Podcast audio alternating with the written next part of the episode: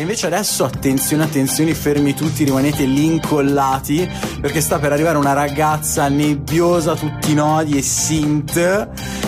Ragazzi, ragazze, qui con noi Moli, ciao. Ciao. Come stai? Tutto bene tu? Benissimo, benissimo. Allora, dovete sapere che è uscita con un disco e dopo che ho sentito una canzone del suo disco, Ti odio, poi ne, ne parliamo, un po' ti temo, devo dirti la verità. Quindi sei tranquilla, è Fai tutto bene. a posto. Eh, Oggi sono tranquilla. oggi è tranquilla. Ah, Vedremo. Meno male, meno male perché è un bel pezzo. Poi andatevi a sentire tutto il disco, poi ne parleremo meglio adesso nel corso dell'intervista.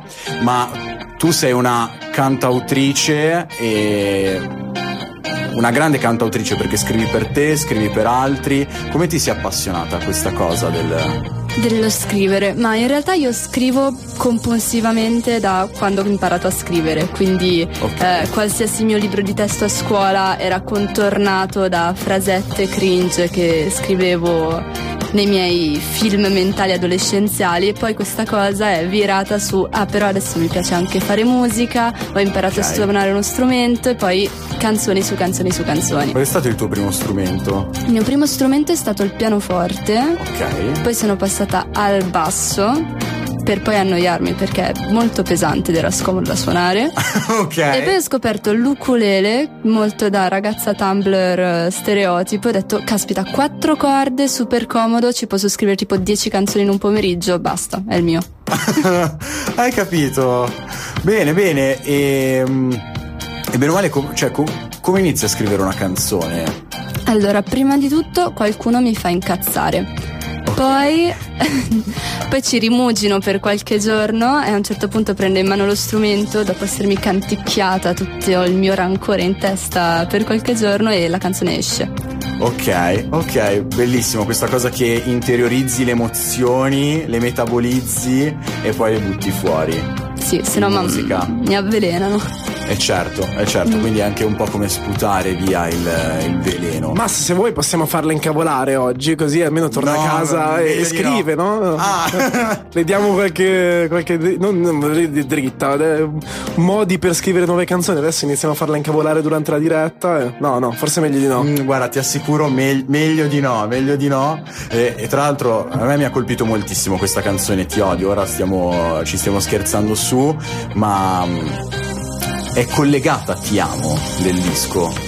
Abbastanza, cioè diciamo che sono due facce di uno stesso periodo, quindi c'è stato questo periodo in cui una persona ha fatto qualcosa di molto pesante nei miei Ok. confronti e diciamo che Ti odio per me è una sorta di Silver Springs dei Fleetwood Mac, quindi è proprio una canzone maledizione. Ok. Però nello L'ho stesso percepita questa cosa. Eh sì, e nello stesso periodo invece quest'altra persona, mh, diciamo, mi si è avvicinata in una maniera molto catartica e curativa e quindi dico, ah, scusami amore mio, sono rovinata, però sono contenta che stanno succedendo queste cose belle. C'è della realness perché sono canzoni eh, derivate da un vissuto. Mhm. Wow, questa cosa è pazzesca. E, mm, e come si vive a digiuno? Vivere a digiuno è mm, non bellissimo, cioè non è che si vive bene, però molte persone vivono a digiuno di qualcosa, che siano relazioni profonde, che sia quello che veramente vogliono nella vita, che siano boh, sfide. E mm, cioè, mi sono resa conto che stavo vivendo a digiuno di un certo tipo di cose. Ho detto: no, basta, sono stufa di essere frustrata e sofferente per questa cosa, mi prendo tutto. Wow, wow, quindi il digiuno delle mancanze della vita. Sì, poi sono una girly di Mitski, Lana Del Rey, eccetera, che parlano tutto il tempo di questi desideri incontentabili e lo sento molto mio. Ok, questa cosa ti è, ti è Esatto. rimasta dentro. Esatto. Spettacolo, spettacolo. E tra l'altro hai avuto un singolo che ha anticipato questo disco che si chiama Eccomi. Yes. Allora, ti faccio una proposta, ce lo andiamo a sentire? Mhm. Dai, allora ragazzi ragazze, qui Moli, eccomi il suo ultimo singolo. Eccomi di Moli e Moli che è qui con noi su Crystal Radio. Eccoci. qua. Eccoci, eccoci qua. Eh, allora, prima canzone, primo brano della title track del disco. Mhm. E, il suono, per questo, questo suono synth eh, che tu hai chiamato, tu definisci brutti, no? Eh, hai definito brutti. Come mai brutti? Ma perché nascono da suoni brutti in realtà, cioè ci mettiamo a smanettare con i nostri sintetizzatori, troviamo il suono più brutto che c'è per porci la sfida di renderlo carino all'interno della traccia e quindi poi si crea questa atmosfera questa sognante. atmosfera che avete appena sentito, spettacolare. E infatti ti ho fatto questa domanda perché chi è all'ascolto magari eh, non sa no, il, eh, all'interno di un processo di una produzione, di un brano, quindi della base, eh, spesso da dove si parte. Eh, non so se ti è mai capitato, ma ci sono sessioni di produzioni dove veramente si parte con un microfono e basta, un paio di forchette, dei bicchieri. Eh, no, ragazzi, non è un programma di cucina, ma sbattendo bicchieri e forchette si possono anche creare delle basi. Assolutamente, guarda, le mie basi in genere nascono da degli audio di WhatsApp che mando al mio produttore o voce ukulele o proprio tipo Matteo, stai dormendo? No, perché ho pensato a questa canzone, adesso te la canto. No, non te la faccio a click, senti. E da quello poi Alle 3 della mattina, tipo. Esattamente. ok, capisco, capisco, capisco perfettamente. E, e questo brano, tra l'altro, sempre riallacciandoci al testo, ha una prima strofa e una seconda strofa che sono speculari, giusto? Esatto, perché riprendono un pochino quella dualità del mm, ok, voglio essere trovata, voglio che qualcuno mi, mi veda in un certo modo ed è attraverso il cercare di essere visto che trovi effettivamente quella persona giusta. Quindi eccomi, ma anche eccoti. Ah, hai capito? Visto le seghe mentali che uno si fa. No, no, ma è bellissimo, bellissimo. E si vede che, che sei proprio autrice. Sì, è questo. E invece quando, quando scrivi i testi per altri è differente rispetto a quando scrivi per te? Quello sì, penso che ogni persona ah, che scriva o che non scriva ha un modo di vedere e pensare le cose differente, quindi quando scrivo per qualcun altro cerco davvero di interiorizzare il modo di esprimersi di quella persona, quindi non mettere mai le mie parole in bocca a qualcun altro, cerco di pensare a quello che quella persona vuole dire. Richiede un sacco di empatia questa cosa. Eh, ma sono una bimba sensibile. Wow, wow, wow. E lunare, sensibile e lunare. Mamma mia, wow, wow.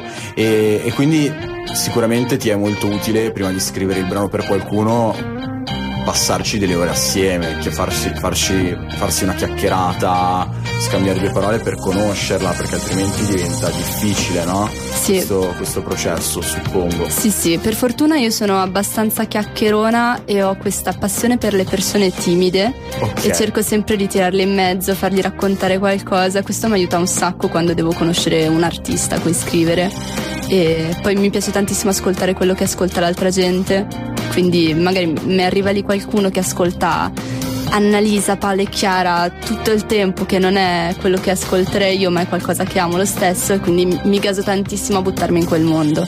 Certo, certo. Quindi sei anche una che si, si mette in gioco e rispetta i gusti degli altri, che non è una cosa scontata. Ci provo. Eh, ci provi, no, no, eh, complimenti anche per questa cosa. E hai qualche spoiler? Cioè, allora, so che sei appena uscita con un disco e tra l'altro con un sacco di cose importanti che hai detto all'interno di questo disco, ma poi la gente sicuramente già avendo sentito Eccomi si sarà incuriosita e vorrà sicuramente ascoltare tutto il disco, ma so- già che avrà fame. C'è qualche spoilerino che si può rubare oppure microfoni spenti? Ma no, diciamo che sono un libro aperto. Adesso Vivere a digiuno è il primo capitolo, poi questa fame andrà saziata, quindi stiamo già lavorando a diciamo, di questo universo cinematografico del disco e boh, tipo che a novembre potrebbe uscire qualcosa, non lo so. Ok, dove ti possono trovare sui social per rimanere aggiornati? Mi trovate su Instagram come Oh My e anche su TikTok con lo stesso nome, invece su Spotify sono Moli. Moli. E live? C'è qualche live in vista per venirti a sentire? Per ora no, ma seguitemi e saprete. Va bene, Moli, io ti ringrazio tantissimo per essere stata qui e ti auguro il meglio. Grazie. بچه ها مالی